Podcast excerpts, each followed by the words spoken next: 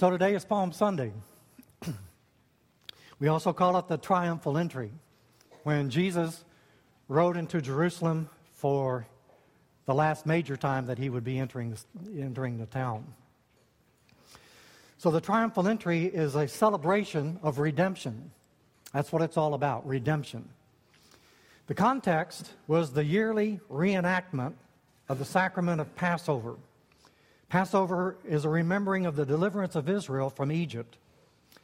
The sacrificial lamb, the blood on the posts and lintels of their doors, and the fearsome judgment of God that brought their release and salvation as God's judgment passed over all who responded in faith and destroyed those who did not.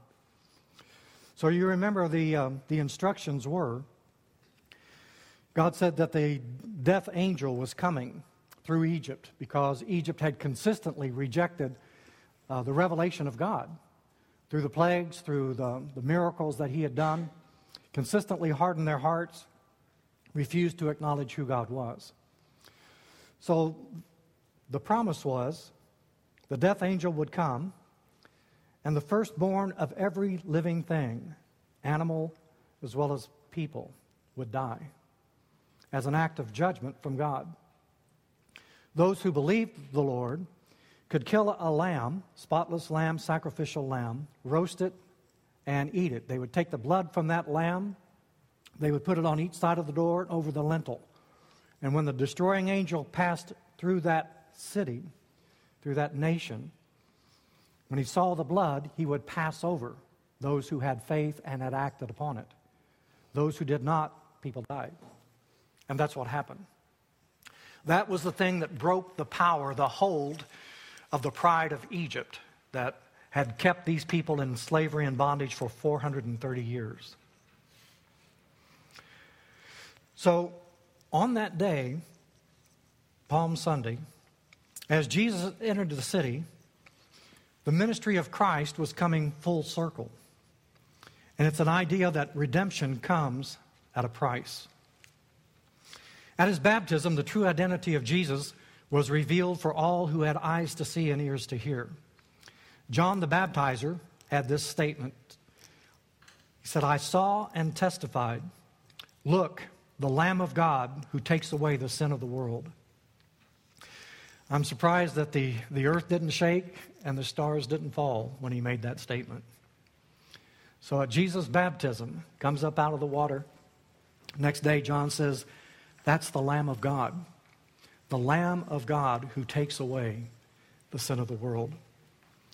This was, be, was to be fulfilled three and a half years later. With the triumphal entry was the beginning of that. That Palm Sunday, the Lamb of God was coming to Jerusalem. In Isaiah chapter 29, first two verses, The prophet says, Woe to you, Ariel. Ariel is a name, another name for Jerusalem. Woe to you, Ariel. Ariel, the city where David settled. Add year to year and let your cycle of festivals go on. Yet I will besiege Ariel. She will mourn and lament. She will be to me like an altar hearth. So the word Ariel, among other things, means altar hearth. So what God was saying was that Jerusalem was going to be the altar hearth of God, the place of sacrifice. That's what Jerusalem was. Ariel, the place of sacrifice. You remember that um, many years before that, uh, it marked the place where Abraham was told by God to offer his one and only son, whom he loved, as a sacrifice to God. So, in this same place.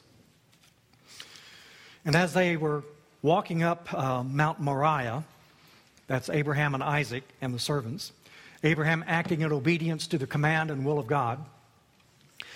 Isaac, being a smart man, smart young man, looked at his father and he said, Well, we got the, we got the wood for the sacrifice, we have the, sac- the, the fire for the sacrifice. We don't have a sacrifice. Where's the lamb? Abraham spoke prophetic words, though at the time I don't think he realized the depth or the significance of this prophecy. What he said to Isaac was, God himself will provide the lamb. And they walked on together. When they got there, as Abraham was about to sacrifice his son, his one and only son whom he loved, God substituted a ram caught by his horns um, in a nearby shrub. And God allowed that substitute of the ram for Abraham's son. Abraham, because of that, named that place Jehovah Jireh. Jehovah Jireh is the Lord will provide. You remember uh, years ago, used to be a song that we used to sing a lot Jehovah Jireh, my provider. It was a real peppy song, a real happy thing. God will provide a way for me, for me, for me. My provider. Uh, it's the death of his son. Uh, that's what he's talking about. God will provide. What's he providing? It's not the, uh, the blessings and the joy and all that, although that's part of it. But what God is providing is he's providing a death for our salvation. That's what he's providing. And so, on this very same mountain, as Jesus is coming into Jerusalem, God, our provider, is providing the lamb for the sacrifice. This, I think, becomes the whole idea of a substitute who dies on behalf of others. That's the basis of the Passover, isn't it? God allowed the slain lamb in place of all of Israel's firstborn. That lamb died in place of Israel's firstborn sons. And so all the firstborn of the unbelievers died. But the wrath, the judgment, the righteous judgment of God passed over all of those covered by the blood.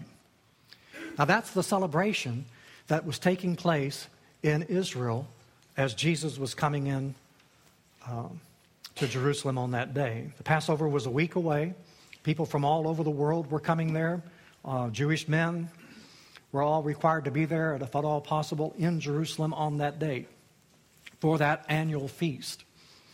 And so the place was already crowded with people from all over.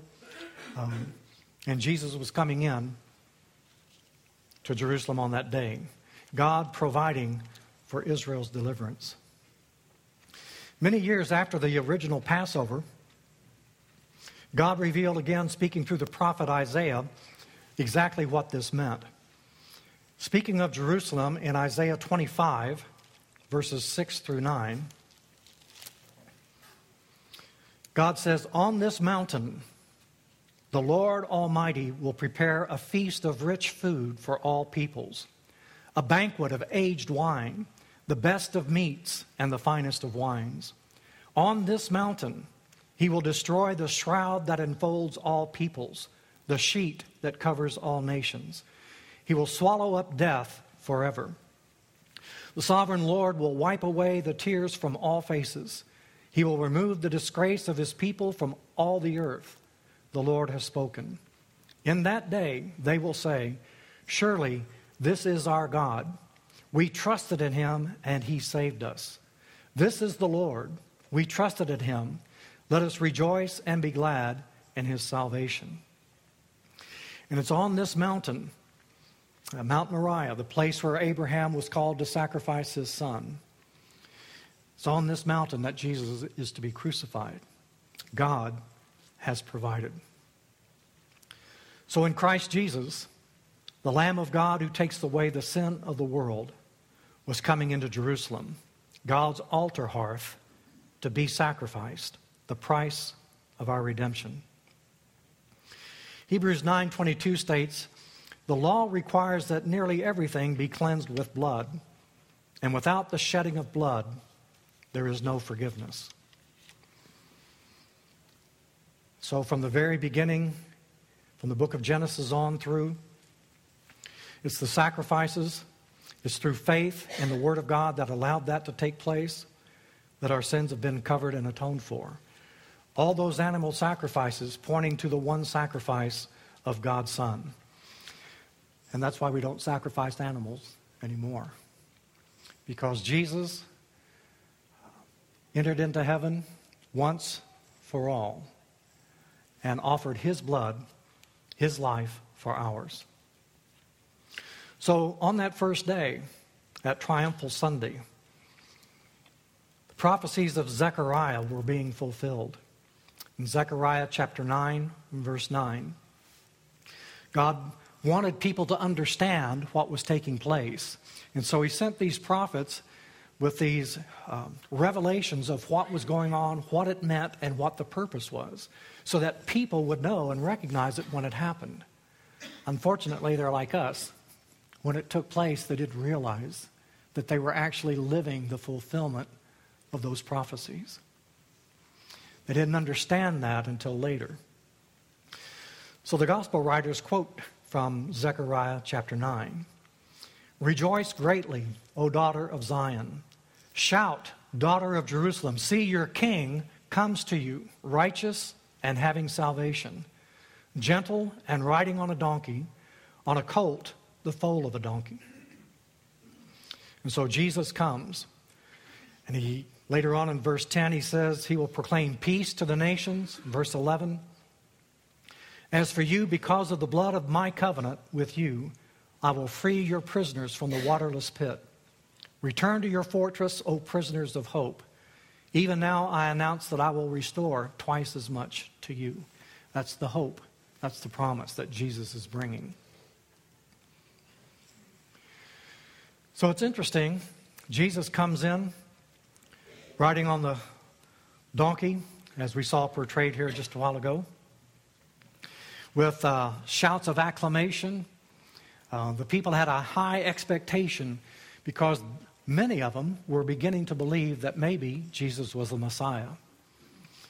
Their understanding of Messiah was a socio political leader, military leader even, who would come and free them from the political oppression, economic slavery to the Roman Empire, and set up um, an earthly kingdom of Israel with a, a Davidic king once again. God's plan was much greater than something as small as that. His plan was to destroy the power of sin and death in our hearts and to set up an eternal kingdom in the hearts and lives of people. To break down the barriers that would destroy us, that would dis- divide us, that would cause us to, to be so self centered that we've missed the plan and purpose of God in our lives. And so Jesus was coming. He was coming as a king. Kings could come in one of two ways. They could come in on a, on a horse, um, big stallion, let everybody know um, this is the king. If you don't like it, you will lose your head. Um, they would come in and, and have everybody bow down because of the power and might and majesty of this mighty ruler.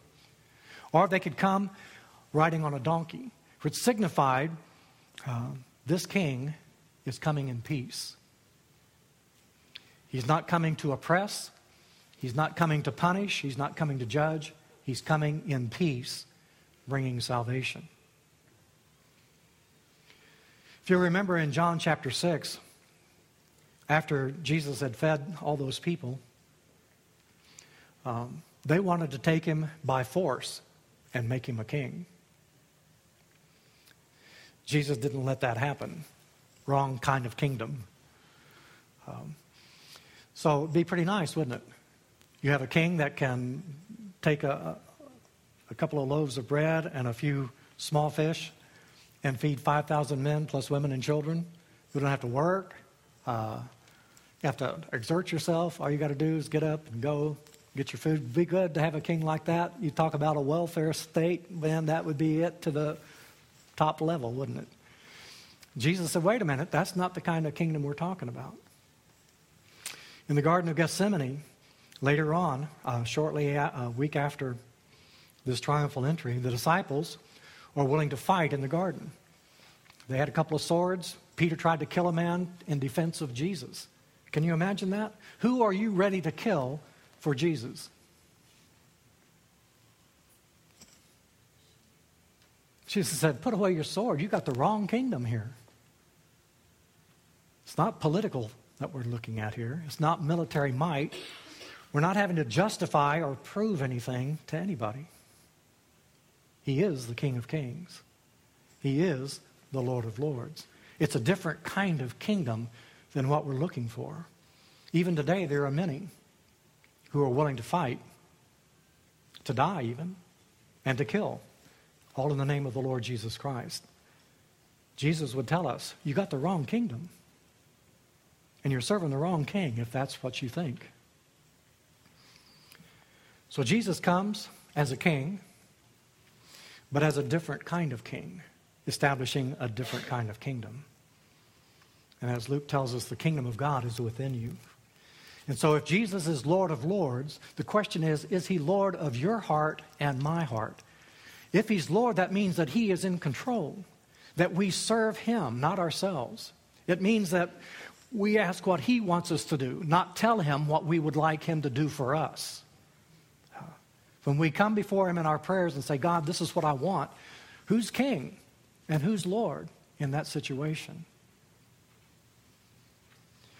So Jesus had it right, didn't he? Lord, not my will, but yours be done. That's the kind of kingdom that he's looking for.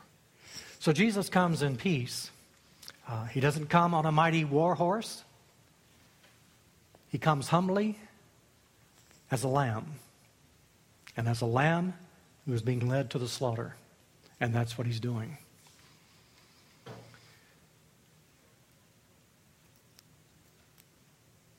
It's an interesting thing to read the 18th chapter of John in Jesus' interview with Pilate. And as you look there, you've got um, Jesus is bound. Later on, he's already beaten up and um, bleeding, suffering, standing there. And um, Pilate, with all the power, the authority of the Roman Empire behind him, Pilate is afraid. Jesus is at peace. Pilate doesn't know what to do. Jesus knows exactly what's going on. And Pilate, I think, recognized something in Jesus that he did not understand. But because of his selfishness, his fear for his own political career, um, he decided to sacrifice Christ for his own benefit, much like Caiaphas had done with the high priest and all of that. So they were willing to sacrifice other people for personal gain. That's the way most of us live, isn't it? We don't mind sacrifice as long as it's somebody else sacrificing for us. It's when we're called to sacrifice for other people that we have a problem. And yet, that's what Jesus had come to do. And yet, Pilate put a, a notice, tacked it onto the cross. Jesus of Nazareth, the King of the Jews. And he had it written in three different languages so that everybody would know and understand. He was wanting to get a message across to the people because all these people coming in, uh, many of them would walk right, pi- right past that cross to get into Jerusalem. And he wanted them to know this is what happens to people who claim to be kings uh, under the Roman Empire. But I think he was also wanting people to understand uh, this guy, there's something different about him. So the true focal point was that God has provided, the Lamb has come. Now, his coming, the reason for his coming into Jerusalem on that day was to spend this last week with his disciples. So the focus would be in the Gospels on the upper room, Gethsemane, Golgotha, and the resurrection life everlasting.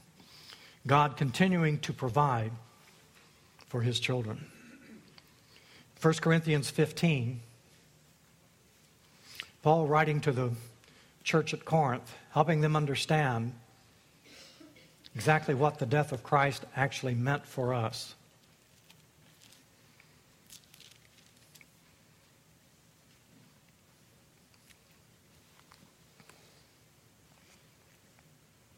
Death has been swallowed up in victory. Where, O death, is your victory? Where, O death, is your sting? The sting of death is sin, and the power of sin is the law. But thanks be to God, He gives us the victory through our Lord Jesus Christ. Therefore, my dear brothers, stand firm. Let nothing move you. Always give yourselves fully to the work of the Lord, because you know that your labor in the Lord is not in vain. So death swallowed up in victory. That's why Jesus was coming. And as he came, he came not only as King of Kings and Lord of Lords, he comes as the Lord of life, the Lord of death, the one who can give life to us all. That life comes at the price of the death of Jesus Christ for us. Let's pray.